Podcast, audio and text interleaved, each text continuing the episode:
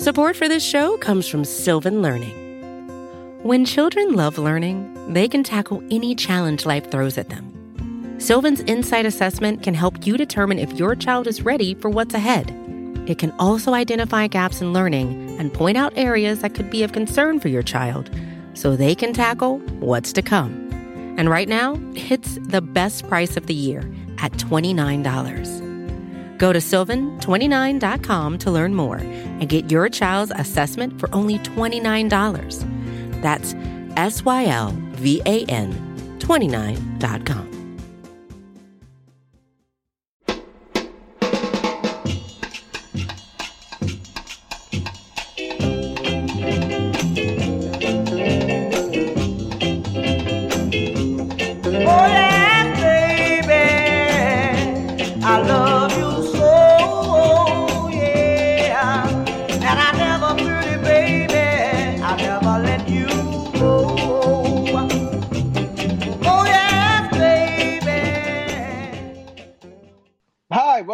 welcome to the Gastroenteritis Blues live on Locker Room. My name is Steve Littman. I am with, as always, Emily Cannell and Dan Volpone. Uh, first question is to Dan. Dan, what was the greatest lesson that you learned in college?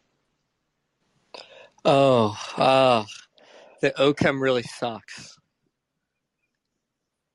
That OChem, and and can you uh, elaborate on what exactly that means? Organic, is that it? Organic chemistry sucks. That's that's the, my big takeaway. What kind of stuff do they teach you in there? You know, carbon, things like that. Mm, carbon and the others. Yes. Yeah, absolutely. And now you'll never have to take it again. So how do you feel? Yeah, I I like sophomore year, I had to take it both semesters, and ever since, I feel like my life has been a lot better. So, Yeah. Emily, what was your least favorite class in school? Um, in school in general, Yes. ooh, that's hard. I'm was a pretty big nerd, still am, so I like school a lot. You love to learn. That's why you do the podcast. Yeah, I like school. I was like, I'm, I really like standardized tests. I like to like take tests and stuff. I'm What? really, I'm really Wow. cool. Yeah, I almost took the LSAT for fun once, but I then it cost a lot of money, so I didn't do it. What? That is. I just That wanted sounds to know like how another I life. do. And what if you got in, or like as a bit, or I guess it's not getting in. You would pass the LSAT. Yeah, you had to like take that's like your entrance exam for law school. So then I was like, maybe I was at a point where like I didn't know what I wanted to do. So I was like, maybe I'll just take the LSAT for fun and see how I do. Maybe I'll go to law school. Wow. You know, uh, there are comments here in uh, in the uh, chat here that uh, people would like, you know, Harrison and Buckets GN would like us to talk a little bit about the Vivian stuff. I read the Daily Beast article about it today, and it was just great. I loved it. I thought it was just a a really wonderful journey. I didn't know about any of these people before this. Do, do you guys have any? Did you guys know this podcast or, or these people? no, I need all this explained to me. I'm still I'm still behind on this. Emily, did you read that article? Yeah, I sent that article to you. Right, right. Yeah, I That's normally I normally read things before I send them. That's fair. Okay. Um, how would now you I know explain that you it? guys don't read things before you send them, so that's good. No, if I see a good hey, headline, that I'm sending Steve, it. That wasn't me. Um, so, uh, Emily, how would you summarize what happened? Because when I say I read it, I really skimmed it uh, for the Oh. best parts. So, okay. I, if you could get into the details. I will share what I understand about it. If anyone in the chat uh, has more information that they would like to share. So it seems that there was a One sec. You know, Vivian could be in the chat. She could Vivian be could be Harrison or Buckets GM. We never know. either with an E or an A, Vivian. Exactly. All right. Sorry to interrupt. Go ahead. Yeah, so there is this Lakers podcast. I'm unsure if it's a popular Lakers podcast or just a Lakers podcast, but it was hosted by Vivian and another man, um, or not another man, a man, a guy. Um, and sh it was said that, you know, Vivian was undergoing cancer treatments and she had like photoshopped these pictures of herself at Lakers games that came out, but then the guy, her co-host of the podcast, oh Buckets GN, he knows he knows where Vivian he's Vivian now. um, sorry.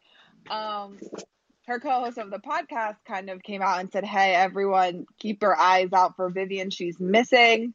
Um, she, you know, doesn't have. She's undergoing cancer treatments. This is really scary. Like, let's find her."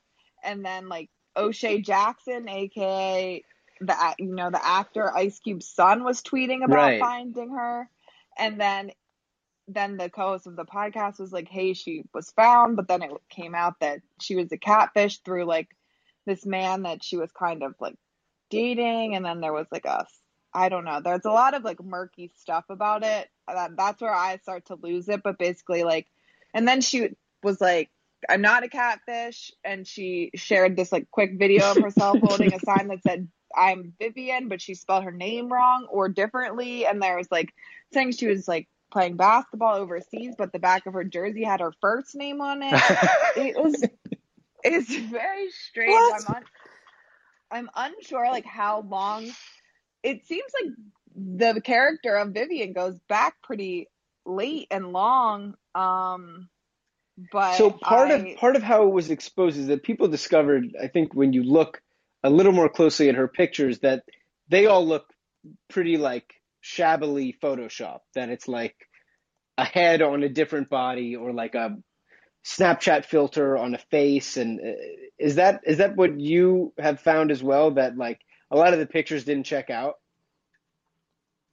Yeah, from looking at it, that's what it looks like. Sometimes it looks like it's it's multiple different people.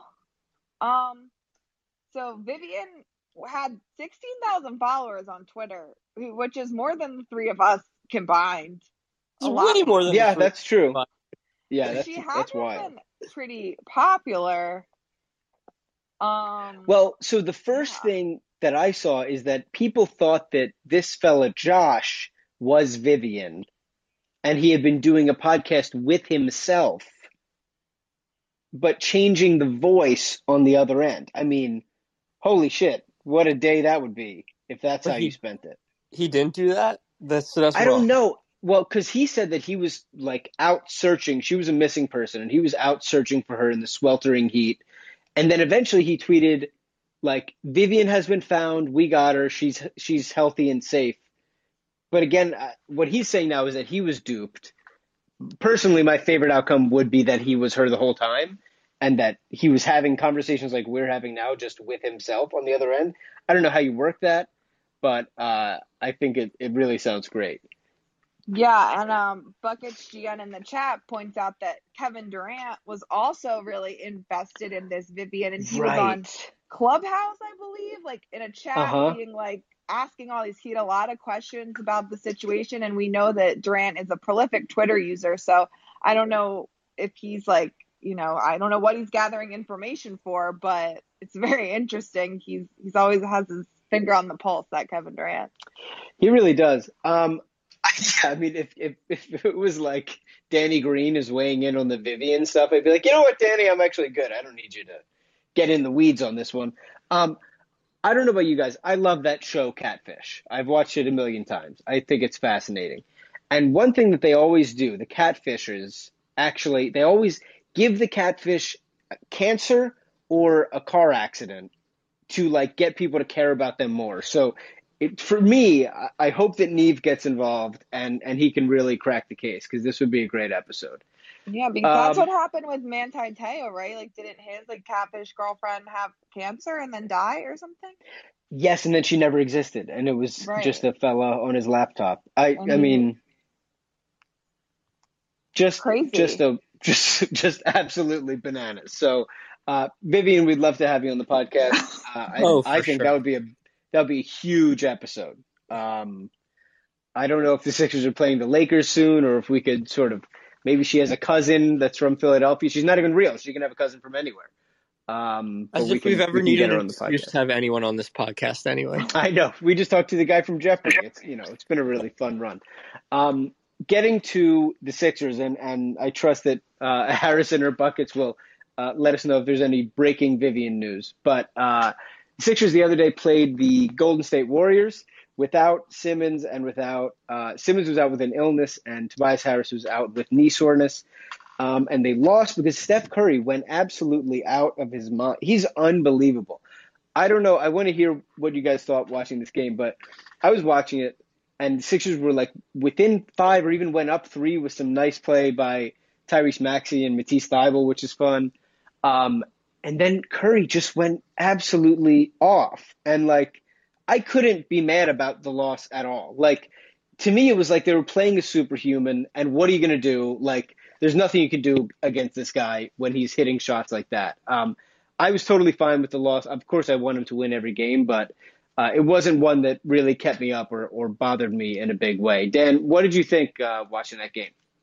Yeah, I mean, it's funny because it's the only game we all picked him to win this week. And so, of course, yeah, yes, of course. Uh, and, you know, none of us expected Ben and Tobias to be out. And so, again, like, I agree with you. You, you can't be too upset about it you know, even even less than you would be upset about an average bad loss. I mean, this is just like, and and they they did double jo- Joel again, especially you know near the end, um, which concerned me, um, just because it was very effective. But it'll be less effective when we have when we have Ben mm-hmm. and Tobias back.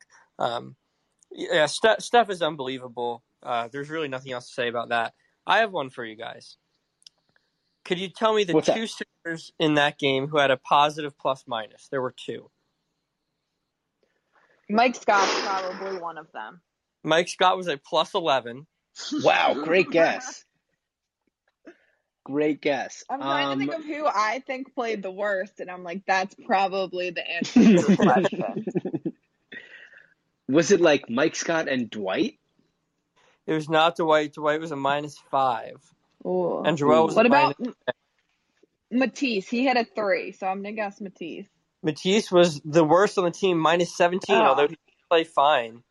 But that's crazy, and, and people were saying that Matisse is a big reason that they came back in that game, or not even came back, but but sort of held down the fort in that game.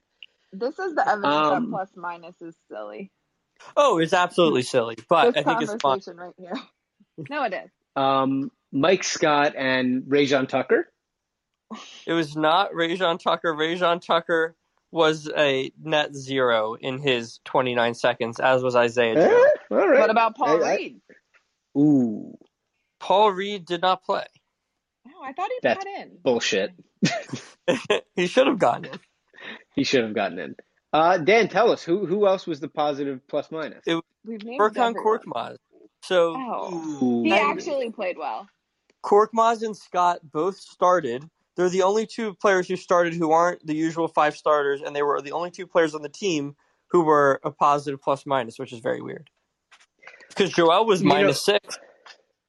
Starter Korkmaz is really something else. He's he's playing great lately, and it feels like it'll be. I'll be a, a bit surprised if he's not in the playoff rotation at this at this uh, pace. Um, just to double back, I have the box score in front of me now. We're talking about Steph Curry. Uh, he had 49 points on 28 shots. He made 10 threes, 10 of his 17 threes. He made 11 of 12 free throws. It was out of this world. Uh, Emily, did you have any other takeaways other than just sort of nothing you can do about it, especially with the shorthanded Sixers team and with Curry playing like that? Yeah, I wasn't mad about it. Um, I mean, it, it's always fun even to watch Steph play like that, and you just there's nothing you can do. They're guarding him, and they're guarding him fine, really, and he just makes everything that he puts up sometimes. Um, I do want to say, like like we said, Furkan, I think it continues to play really well, and I thought Matisse played, even though he was a minus 17, Matisse played really good defense. He was like all over the floor in that game. Um, we've always said that he's a good defender. It's really his offense that needs a little bit leaves some to be desired. But I just wanted to like shout him out for his just continuous active hands and arms, and he's just all over the place. Yeah, you know, and Matisse's offense lately has looked a lot better, and it not necessarily. I don't know that he's hitting you know a higher percentage of threes lately, but he's like diversifying a little bit in how he scores, which before this, it was basically just catch and shoot wide open threes, but he's taking some more drives to the basket. He even made like a jumper off the dribble. I've been happy to see him, you know, come out of his shell a little bit more and show he's really athletic. You know, like he had this he had great, great dunk too. he had this great fast break dunk where he windmilled and like he's he's more athletic than than you think at first. Dan, were you gonna say something? Oh no, I was just I thought that was a very nice dunk. It was a very nice dunk. Um, this also saw the uh, Sixers debut of George Hill, who uh, came off the bench. He played 18 minutes. Um, uh, you know, he made a couple nice plays here and there. He really ended up on the highlight highlight reel with Steph Curry. Uh, Doc Rivers said that George Hill asked for the assignment, and I just can imagine the sort of buyer's remorse of George Hill after that, being like, "I actually." I actually take it back. I didn't mean Steph. I meant I want to guard Draymond. That's what I said. Um, what did you guys think of, of George Hill in a Sixers uniform, Dan? Um, you know, he, he, he was fine. I, I thought that, you know, he, he clearly looks like a player who will help them. Um, I thought that that game was just so, um, it was so dominated by, by Steph Curry, especially towards the end. Um, and, and, you know, Hill, Hill did a nice job while he was in, but he didn't do anything crazy. I mean, he only had two points. Um, in that type of game in particular with all those guys out. I hope that once he, you know, gets more comfortable with the team, he can be a guy who can score some points if we ever have to play again with a few of our guys out. Um, but you know, he did a nice job. I guess you know he played as good a defense as you can when a guy is not going to miss any shots from 35 feet in. So um, yeah, no, nothing nothing crazy from from George Hill. I thought just you know, maybe at the lower end of what you would expect from him coming in, but he wasn't horrible. Yeah, you know, George Hill hasn't played in a while too, because he hadn't played in a long time in uh, OKC, and then uh, he had to deal with this thumb thing. Um, Emily, you you still feel positively about George Hill and the Sixers? Yeah, I think that he'll he'll affect them positively and be a valuable member of the rotation. Um, he looked really handsome in his uniform, Mhm. and He's got great he's wearing the- shoulders. he's wearing the number of my one true love, so you have to put, you know, some respect on that jersey. So he's got to do number 33 proud.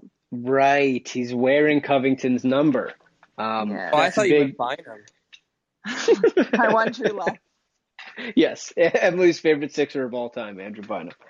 Um, the other thing, you know, uh, Harrison mentioned in the chat that Seth and Danny Green were the only ones to sort of have a prayer against uh, Steph Curry. Yeah, I thought that, you know, Seth, there's just only so much you can do when he's going off like that. Uh, in terms of the George Hill discussion, uh, Buckets mentioned that Shake needs to figure it out. I think that what we're seeing with Shake is that he's just not necessarily consistent enough to be the guy off the ball, like uh, controlling the ball uh, with the bench units. That I think I'd like to see him more as a secondary guy at all times. Um, would you guys agree with that, Emily? Like, you know, Shake's had a bit of an up and down year. Overall, I think he's been good, but I think in, in tough moments, they're going to have to be careful about relying on him too much. Yeah, I agree with that. And we've said a lot, uh, like a bunch of times on this podcast, that we really like Tobias out there with that bench unit to Right. kind of bring it all together. And with it, really, you see the glaring issues with it when Tobias isn't in the lineup, and then you're left with Shake to run that second unit, and it doesn't go nearly as well as when Tobias is the one running it. Yeah. Um, Dan, are you about the same place with Shake? Yeah, yeah. I think that he's he's at this point. Maybe it'll change, but he's definitely better off ball right now. Yeah. Um, moving on a little bit to tonight, the Sixers are going to play the Phoenix Suns at home, and now this is the first of a back-to-back. Uh, the Sixers the Sixers play tomorrow night in Milwaukee against Giannis and the Bucks. And you know, a lot of people are saying that you know they should rest everybody for one of these games, or they should rest Joel for one of these games. I don't really know what the plan is. Very recently, uh, they uh, the updated sort of injury report has not only Tobias with right knee soreness and Ben Simmons with illness questionable, but Joel Embiid and Seth Curry were both added as questionable. Uh, Joel with left knee recovery and uh, Seth with left left hip flexor recovery. The one guy that's playing is Danny Green. There's no doubt about it. Danny Green's going to be out there. Um, what do you guys think? Does that signal that the Sixers are going to punt this game? In my like experience, I feel like they usually, if there's a back to back, one home, one away, they'll go all out with guys healthy to win the home one. but Milwaukee being four games behind them in the standings might make that a little different. What do you think? Do we get the full team tonight? Do we get, you know, or, or do we basically get no one? What would you say? Who's going to end up playing? What do you think, Dan? Yeah, I mean, I guess I, I have a feeling that we see at least a few guys sit, um, maybe at least two of those four, uh, because it was just, um, I think it was just Harrison Simmons originally on the injury report. Um, and Right. I'm looking at it right now, and here's a Harrison. Harrison tweeted that uh, last night. So not last night, but um, you know, 4:30 yesterday ish. Um, and now we have we have you know Joel and Seth on there. So to me, that kind of signals more of an, I mean, like left knee management. That's to me that sounds like injury management, and they had to put it. You know, they, you you can't pull them off off. You know, right before the game and say, oh, actually, we're just going to sit him. You have to announce that ahead of time. And the fact that that it was fine as of last night, and as of this morning, it's not. When nothing happened in between, that kind of to me like someone will be sitting, but I, I don't know. I could be wrong. Obviously, I would love to see them play. I feel like I've said this a million times, but here we are playing a top team, and three of our guys, three of our Right. three players are all you know on the injury report. Hopefully, they play. I mean, usually it's the other team that has guys out, so um, it would it would suck if we didn't get to see this game. It should be a good one if they're all healthy. It really should. Um, the one person we know won't be able to shed any light on this is Doc Rivers, who every time there's a questionable Sixer on the injury report and Doc talks before the game, he has absolutely no clue who or what you're talking about. He's He doesn't like, know who we're playing. fuck if I know. I don't, you know, yeah, you're right. After that one game when Brooklyn was next, Doc goes, I had no idea they were next. Uh, you know, I, I certainly think part of that is Doc just sort of playing dumb. But uh, I don't think he'll shed much light on it unless he knows definitively that guys are out. And even then, sometimes they play. Emily, who do you think is going to play tonight for the Sixers? Um, I think that Mike Scott will be starting for the Sixers tonight. Everyone's favorite. Um, but in terms of people, He must be such a nice guy. Report, yeah, I'm, I'm sure he's lovely. Yeah. Got Um, scared. I think Tobias, Tobias needs to play. Hopefully, I would like to see him back. Um, I don't think Joel will play, which annoys me. I'm hope, yeah, I'm hoping just Tobias and Ben are back, and maybe Joel sits, and then they all play tomorrow. I don't know. Yeah, I don't. I mean, at this point, you know, Tobias and Ben just got this game off, and it was Tobias's second in a row off. Uh, so you would think that those guys, if their injuries are fine, or if Simmons' illness is fine, and uh, Tobias's knee is feeling good, they could play both games pretty easily. Um, the Joel question is interesting because you know the other thing at play here is the MVP, which clearly he wants, but it seems like he's not, you know, factoring into that race in the way that probably we all think that he deserves to. At what point do you get to the place where, you know, Joel would basically need to play every game? If people are going to talk about games played so much, you can't keep adding games to that, uh, especially for rest purposes. So, like, how do you balance that? And how do you, like, at what point do you basically say, forget it, like, let's just stay healthy, be the one seed, like, be ready for the playoffs?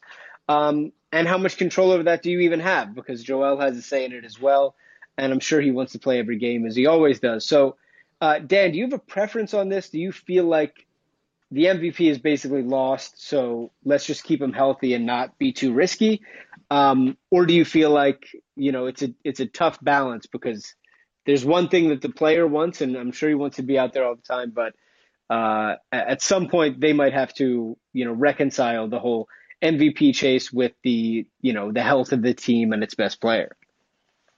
No, I mean, I, I, I think that it's over. The MVP race is over.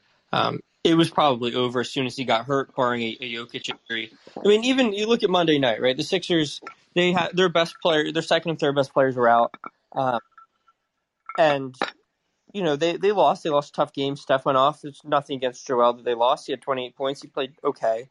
Um, they doubled him a lot. Same night, Jokic scored 47, had 15 rebounds, eight assists, double overtime win, and that's with Murray out for the year. Now, I'm not trying to say Mhm. that. I, I mean, you know, I love Joel. I, I would, I would take him over over Jokic, and part of that is because I'm biased, and part of it's because I really believe it. But I mean, that doesn't.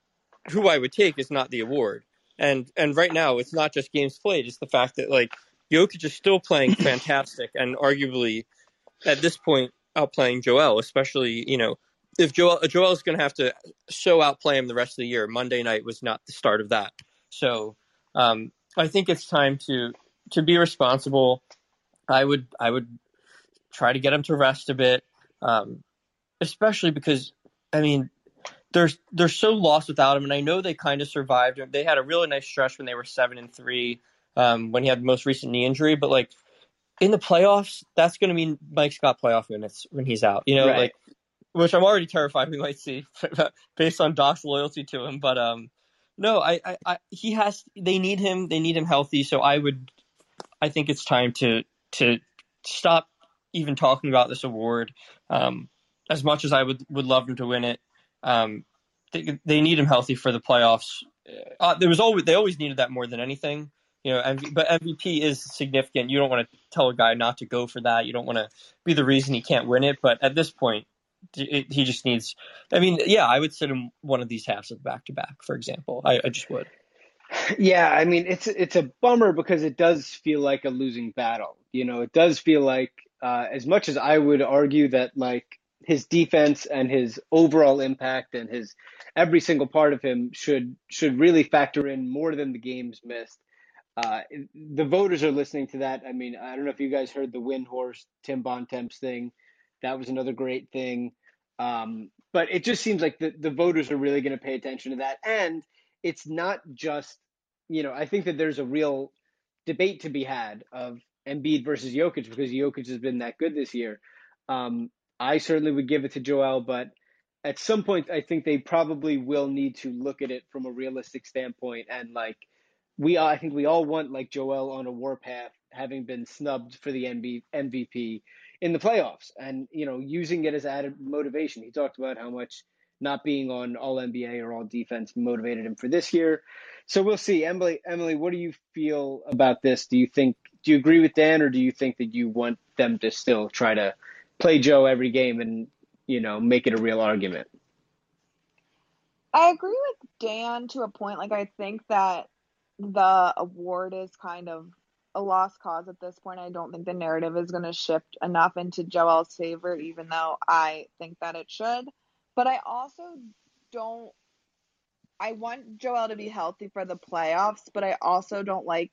I just like. I don't love like resting players in general, kind of. Like, I just think that if you I know Joel's like a seven foot, very large human, and it's hard to play this much basketball in that kind of body. But also, you know, I want the players on my team to want to play basketball, and I don't want them to be told, no, you can't play. You feel fine, but you have to rest. Like, that is kind of counterintuitive to me as like someone who wants people to be really competitive on the team that I follow. Um, Yeah, if Joel's like me is bothering him a little bit, then like yeah, that's fine. But also when you're playing basketball at this level, like it doesn't your body always kind of hurt at a certain point. I don't know. I'm not a doctor, clearly. Um, so I don't know what the answer well, is, but you're I just, kind of a yeah. I'm not a doctor at all. Dan is closer to a doctor than me. That's not Um, true. It I'm definitely true. not a doctor. You guys are I- kind of doctors. I've completed zero percent of medical school, and you've completed a very large percent of OT school. But that's not medical school. Yeah, but you will be a doctor of occupational therapy when I you're will. done. I will not. I will. I thought that's what it was called. degree. No. Oh, damn. master's. Sorry, there are doctors of occupational therapy. I will not be one of them. Gosh. Um, but anyways, I don't know. Like I said, it goes back. Like I just I want to watch Joel play basketball. I think the best way for him to get in shape for the playoffs is to be playing in games. Um, he he's not that far off from coming back from that injury, and I think he still seems a little out of shape as compared to earlier in the season. Um, it's hard because we don't have a lot of faith in you know the medical staff and those people making that decisions. Like i wish that we did so that i could just say i trust what they say but like i don't really trust them so i'm going to pretend like i know more than them when i very clearly don't. Um so that was a really long way of saying i don't know yeah, I mean, I guess the other thing to look ahead to is that after this week, you know, the Sixers play the Suns tonight. They play the Bucks twice, Thursday and Saturday.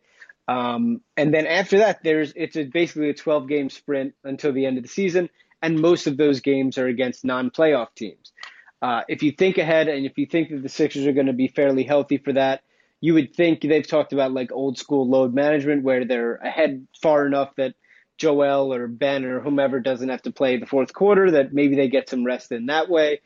Uh, it's tough. I do think, you know, I, at this point, I would be really, really surprised if he won the MVP. Um, and I think that that stinks. And, and I think it's hard to, hard to make him sit when he wants to play, especially in pursuit of this thing that very few people ever get to pursue in this way. So, uh, eh, you know, I hope that I hope that he's healthy and out there. But I think in general, in terms of this specific back to back, which I'm sure would be heavy minutes both nights, I wouldn't blame them for sitting him down in one of these games uh, at all.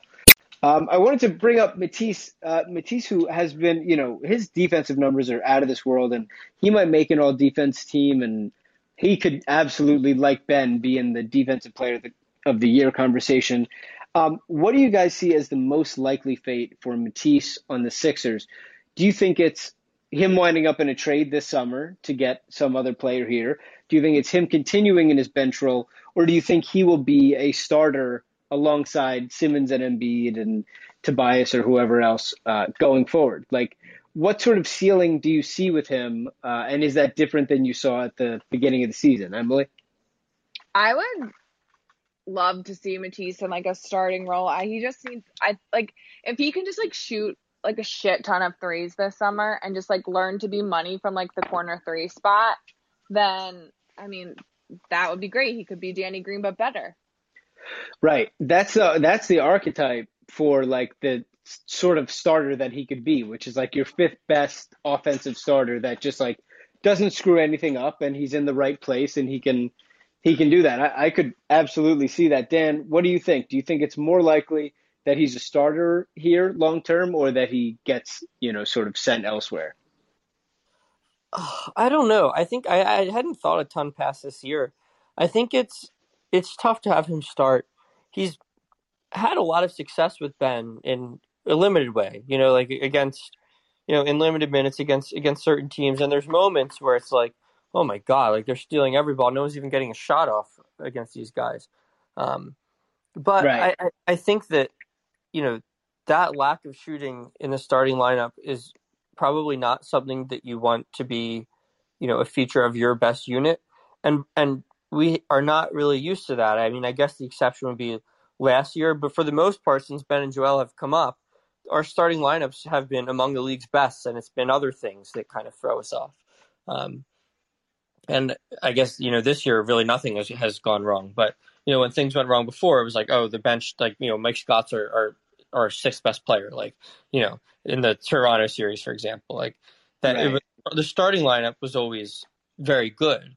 Um, I don't know how consistent that kind of starting lineup would be. I'm skeptical of Matisse becoming, you know, even a standstill, only taking him from the corner, not moving you know, high 30s three point shooter, I think that's a lot harder to to do than it than it is to say it. Like, you know, to just is you know we've said it about Ben for years. Oh, just stand in the corner and make them. But even then, it's it's you know it's not like some guys just don't have the touch, and and it is a skill, and not everyone picks up every skill so easily. Um, I think that ideally they keep Danny Green next year, and I, Danny Green would still start. I think he's been really good this year. Um, they would mm-hmm. have to they would have to bring him back. Um, if it's one or the other, I guess I would I would think maybe he gets he gets traded or maybe he stays and it, it really depends what the big picture is. I think you know like if there's a if there's a trade and and you know not that I think this will happen, but just hypothetically like a Curry ass out, you know Steph Curry, which I think he wants to be a Warrior for life. But you know if he did, then then you know maybe that's another time where Ben is back on the table. Where there's obviously very few players that's for. And if he's, you know, if Ben is moved, then yeah, maybe Matisse starts. Matisse is a super important piece uh, in that case. That's a big thing. Yeah.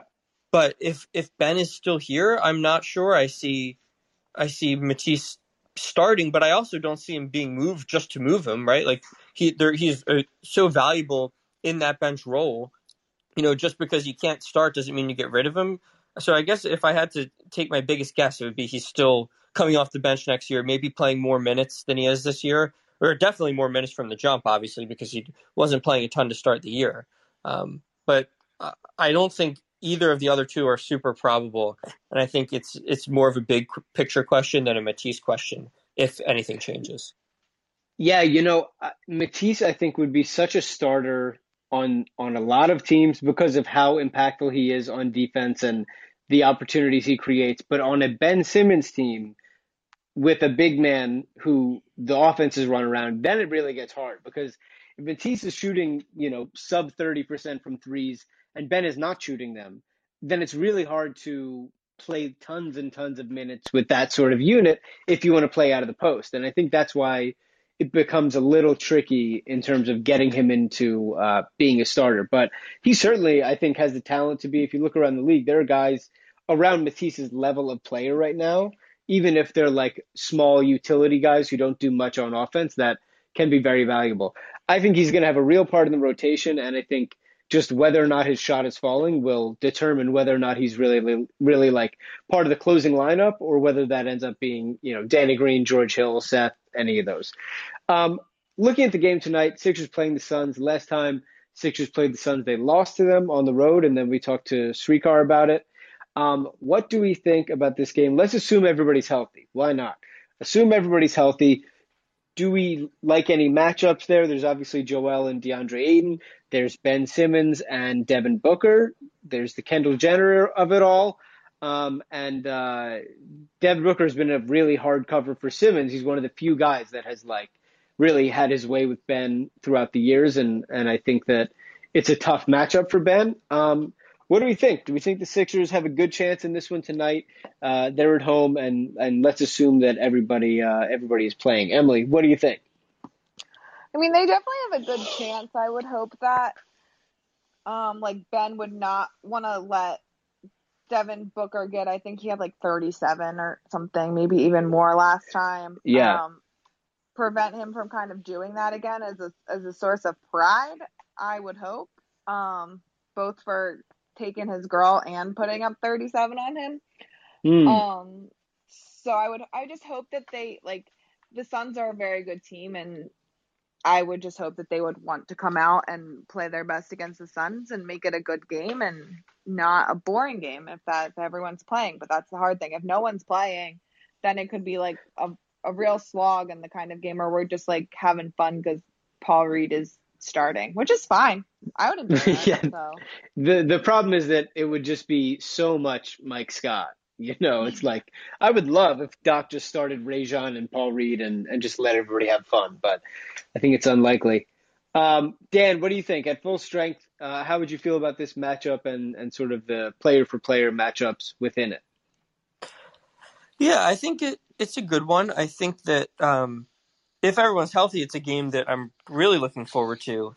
Uh, obviously, Emily mentioned um, Booker and Simmons, um, and you know there is there is some truth that that Booker has given Ben a hard time. Um, I also think that Ben has played fine defense on Booker, and Booker's hit a lot of tough shots Right.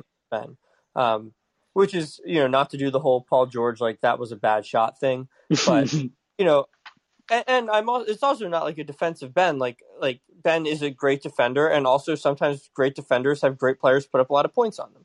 Um, and it's it's really you know just a compliment to Booker that he is a very very good player, and and I'm I'm assuming they'll be matched up again. I'm excited to see that. Ayton's been playing really well. Um, yeah, he has. he's um, you know so obviously you have the the comments going way back when he was drafted, which was kind of rude by Joel, if I'm being honest, to call out his defense on the night he got drafted into the NBA. I know, I know. That was like a heat check. Yeah, he shouldn't have done that, but it's okay. Um, you know that would be a good matchup, and and you know not to just name all the best players on each team, but um, I think that the Sixers don't have anyone who I think is going to be an ideal uh, guy to guard Chris Paul. So um, I'm kind of looking for him to control the game a bit um, and see if the Sixers can overcome that. So it, it should be fun um, if everyone plays, and it would be a really, really good win if everyone played. Um, I guess Yeah. if everyone didn't play, it would be an even better win because all the questions. Now that's a fun win. That, Yeah. that would be a good win. Um, we'll see. You know, I hope that I hope that the guys play and that that it's a fun game because I would really like to uh, see how they stack up this time in Philadelphia. Um, Mikal Bridges, of course, former Sixer, mom works for the team, is uh, on the Suns, and and that that trade didn't work out. As is Zhaire back in the league yet, or is he not at all? I don't think he's Do in the get- league. Yeah, I don't think he's. Let me check real quick, but I'm pretty sure he has not played all this year because he got cut right away by Right. the uh, by the uh, the Pistons. Yeah, because that's where uh, Yeah, that's where Tony Bradley came from. Yeah, he hasn't played this year. Um, What a weird start to his career. It's a shame that you know everything happened the way it did with him. What a I mean- bummer. it's probably not. It's probably just a weird career. I mean, I he's probably gonna have a hard time. It's, I hate to. I don't want to mean to write a guy off, but it'll be tough to, for him to come back just because of everything that's happened. I would love to see. I know happen. what you mean. You know, I, I kept thinking somebody would just take a flyer on him, like one of the bad teams that was Right. figured to have minutes, but uh, it looks like nobody did. I don't know what's going on there, but I would love to see somebody take a flyer on him and see what he can be and play him in the G League a little bit. Um, I'd love to. Uh, I'd love to see that. Do you guys think the Suns are real title contenders in the West? I I I think they're very good. They're clearly very good, and they've had a great season. But in terms of who's going to come out of the West, I sort of find myself thinking more about the LA teams. I don't know if I think about Utah more than them. Uh, and Denver, certainly with Jamal Murray, I would have had a cut above them. What do you guys think? Uh, uh, Emily, do you have an opinion, or the Suns? Do the Suns have a real shot at the title this year? I yeah, I think it depends on how healthy the LA teams are, um, and regards to their shot at the title. But also, like anything can happen in a series, so I don't want to write them off. I would say that they are. I would say right now, like my third. I would give them like the third best chance to come Uh-huh. out of the West. Um, but it it and that's thinking that you know the LA teams are fully healthy. You know, if they're not, then I think that the chances increase. Yeah. I, the other thing that uh, we haven't talked about, and we can just touch on quickly, is that James Harden suffered a setback with his uh, uh, hamstring. And uh, this doesn't look like it should affect him deep into the playoffs at all. But what it really means is that Brooklyn is probably looking at about seven games altogether before the playoffs. So that's honestly just an interesting test case with like these three guys who are all on the ball a lot and they are going to have to figure out how to play together. You know, talent will, I think, is probably the best bet that, you know, their talent will, you know, rule out at the end of the day. But I- I'll be very interested to see how that goes, especially if they get a tough first round matchup against Miami or somebody that knows how to play with each other. I would really be interested in that. So, Dan, uh, what do you think about that? You know, how that'll affect Brooklyn, and and quickly, do you think that uh, Phoenix is a real contender? Yeah, um, I think Phoenix is a contender. Um, I Hmm. think they have some really good players. I, you know, people talk about the lack of star power. Um, like they don't have a Joel, they don't have a Harden, whatever. If Booker gets hot, Booker is an absolute star. You know, we saw it in the bubble. So, um, I mean, you know, guys get hot. Like when you have guys who can make shots, who maybe they're not forty percent shooters, but they shoot a lot of threes, and they can get hot. And all of a sudden, you know, for a month we hitting them at fifty percent. We saw that with the Heat last year in the playoffs. So if Booker gets hot with him, Paul Ayton, they have a good bench. I think they absolutely are contenders. Um, as far as uh, Brooklyn, I, I think it's really interesting. I think that if they win this year, say they win a title this year, there will be a lot of people who are furious because they won having a bad defense for the season. They won having their guys not play together, and all the things that are supposed to matter a lot would kind of, you know, not that they don't matter, they still matter, but but there were, it would be like, you know, the fact that it's not the end all be all, I think would really annoy people and and frustrate people. Um, and that like talent can just win out, offensive talent can just win out. But we'll see. Um, I agree with you. I would lean that way, but um, it should be an interesting an interesting thing. One thing I will say though is that it's not like they're coming in as the eight seed and they struggled all year, but if only they get these three guys together. They're still Right. only half a game back of the Sixers for the best record in the East, despite those guys only playing seven games together. So, like the other guys have learned to play together. They've learned to play around the other three at certain points. The other three are are good friends, and I think they probably have played together in off seasons and stuff. And you know, Harden's played with Durant before. Uh, I, I think that they probably will be able to figure it out because it's not like they just stink, you know, with these guys out. They're still really good, and they have these guys coming back. Yeah, yeah, I think that uh, I think it'll be super interesting. You know, they could have this incredibly tough if they if they're second. I think the way things stand today, they would have to get through uh, Miami and then Milwaukee and then the Sixers, eh, provided that all those other teams win. Uh, so we'll see. I, I, think it's really a test case, and uh, it could go either way. But you're right. Brooklyn has been winning a ton of games, and, and they're going to be a tough out for literally anybody in the league. So we will see. Um, that should just about do it for this episode on Locker Room. Uh, we're back. We're recording on Sunday with Brandon Brandon Lee Gowton of Bleeding Green Nation. So maybe we can take some Eagles and Sixers fans questions for uh, for that interview as we'll be talking about the Sixers and the Eagles, and uh, and that'll be fun. Do you guys have anything else before we get out of here? No, I have nothing. All right. Well, good to talk to you both as always. Cong- congratulations, Emily, on your doctorate. Um, we will be back with you with an episode on Monday, and and yeah, good talking to you guys. See ya. see ya.